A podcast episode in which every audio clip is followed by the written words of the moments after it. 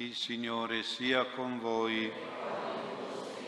Lettura del Vangelo secondo Giovanni.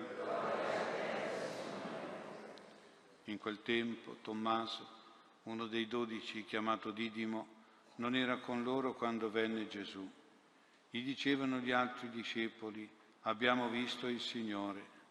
Ma egli disse loro, se non vedo nelle sue mani il segno dei chiodi e non metto il mio dito nel segno dei chiodi e non metto la mia mano nel suo fianco, io non credo. Otto giorni dopo i discepoli erano di nuovo in casa e c'era con loro anche Tommaso. Venne Gesù a porte chiuse, stette in mezzo e disse pace a voi. Poi disse a Tommaso, metti qui il tuo dito e guarda le mie mani, tendi la tua mano e mettila nel mio fianco e non essere incredulo ma credente. Gli rispose Tommaso, mio Signore e mio Dio. Gesù gli disse, perché mi hai veduto, tu hai creduto. Beati quelli che non hanno visto e hanno creduto. Parola del Signore.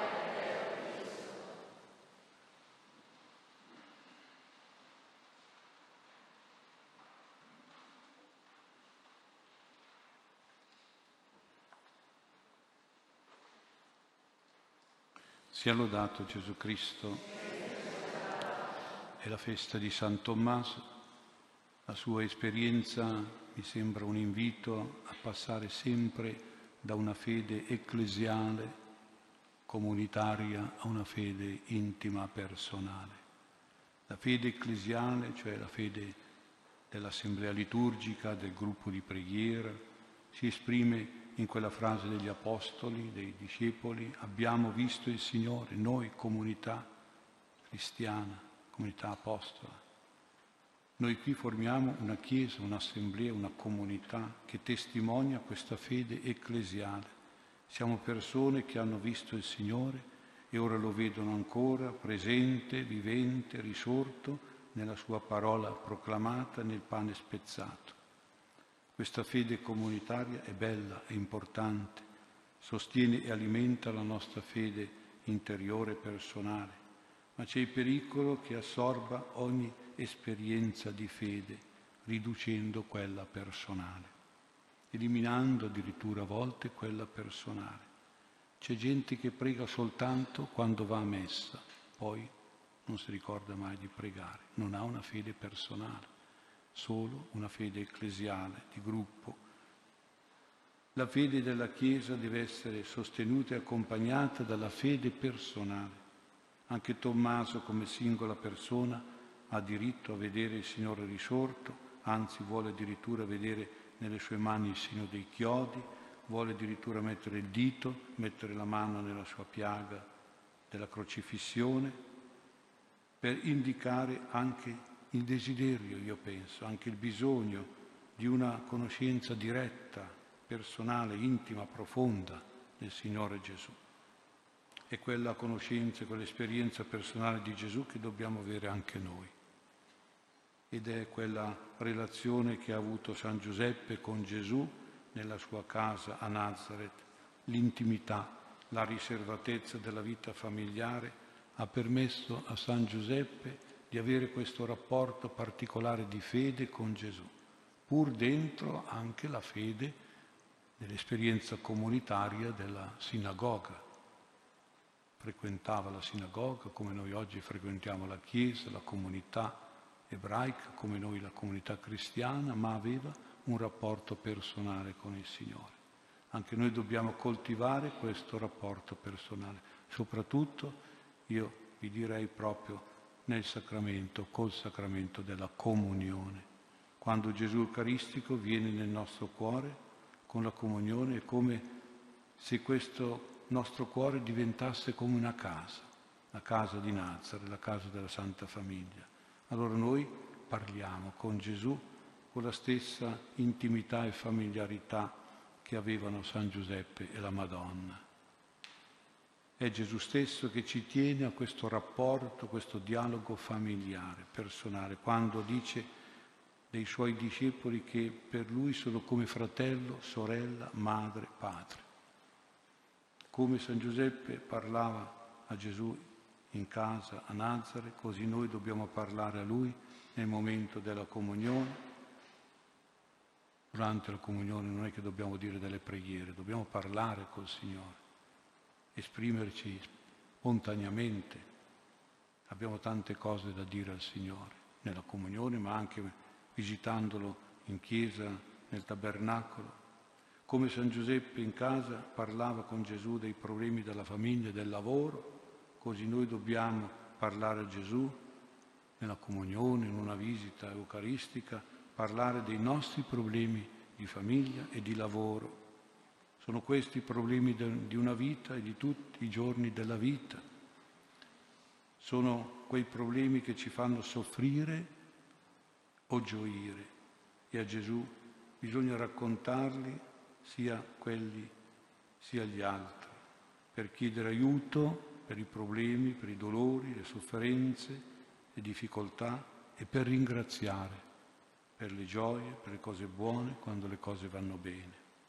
Sono quei problemi nei quali facciamo anche dei peccati e nei quali viviamo anche delle virtù e a Gesù bisogna raccontarli sia gli uni che gli altri per chiedere perdono dei peccati, le nostre impazienze, le pigrizie, le infedeltà, le bugie, gli egoismi e per chiedere un sostegno, un aiuto nelle virtù casalinghe tanto importanti e benefiche come la pazienza, la fedeltà, il servizio, la sincerità, la generosità. San Giuseppe ci suggerisce questo rapporto personale e familiare con Gesù nel momento soprattutto della comunione, dice a noi di fare come faceva lui a Nazareth, portare Gesù tutta la nostra famiglia con tutti i suoi problemi, le necessità le gioie e le sofferenze e portare Gesù dentro la nostra famiglia con i suoi pensieri, i suoi sentimenti, le sue opere, le sue intenzioni, le sue azioni. Ma poi ricordiamo anche che a questo rapporto personale con Gesù deve seguire, si deve accompagnare anche un rapporto personale con il nostro prossimo. Non dobbiamo mai staccare l'esperienza religiosa dall'esperienza morale con il prossimo. E quale prossimo? C'è un prossimo comunitario. Sono le persone legate alla nostra parentela, magari alla nostra città, al nostro paese, alla nostra parrocchia, al nostro posto di lavoro, di studio. È importante curare personalmente queste relazioni, che oggi si chiamano sociali, comunque sono relazioni comunitarie.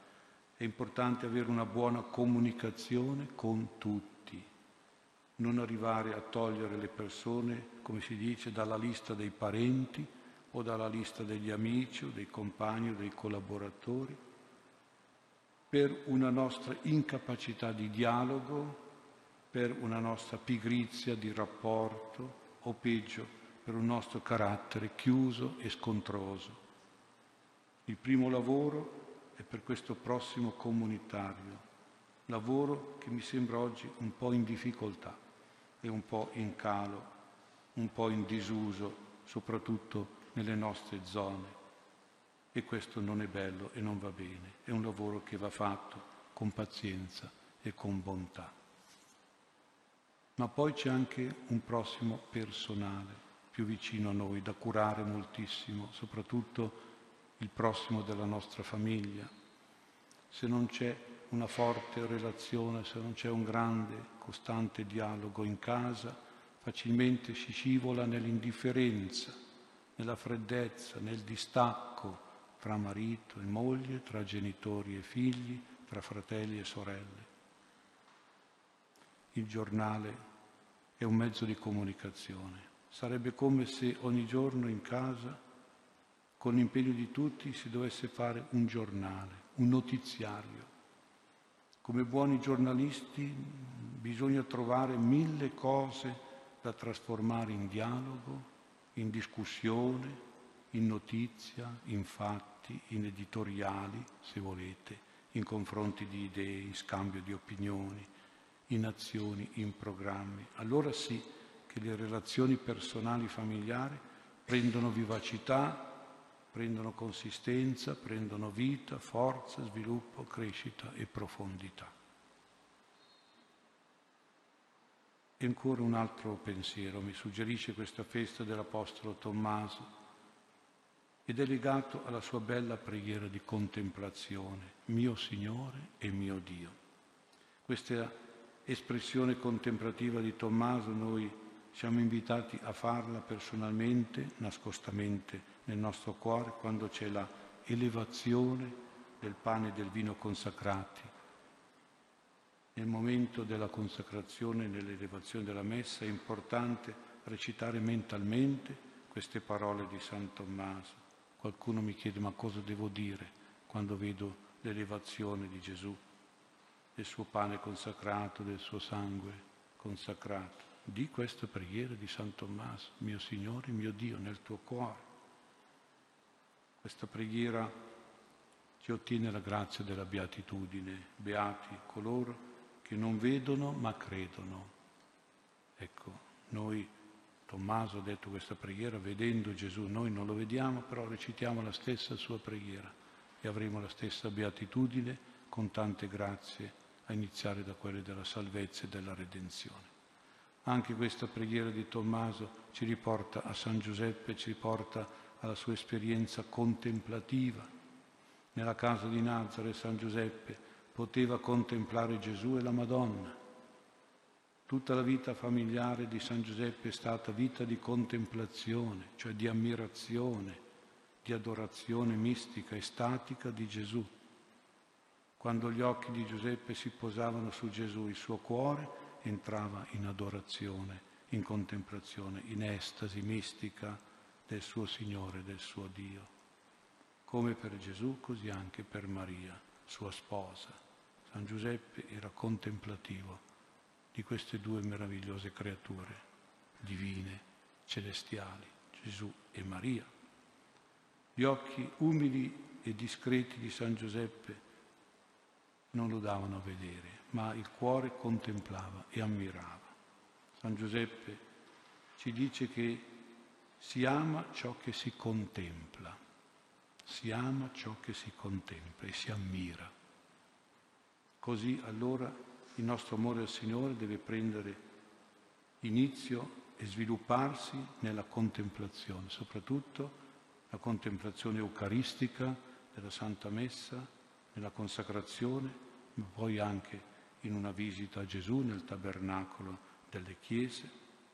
È importante che noi davvero amiamo contemplando il Signore, ma anche qui ricordiamo che la nostra contemplazione deve poi rivolgersi al nostro prossimo. È un po' più difficile, perché il prossimo non sempre è come Gesù e la Madonna, e beh certamente.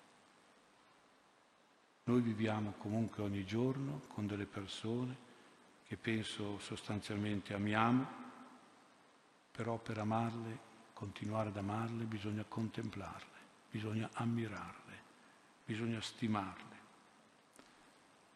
Dobbiamo ammirare soprattutto nel nostro prossimo, soprattutto quello di famiglia, le belle virtù, le qualità positive, le doti, le capacità che queste persone hanno, sorvolando e evitando di guardare sempre solo i difetti dell'uno o dell'altro.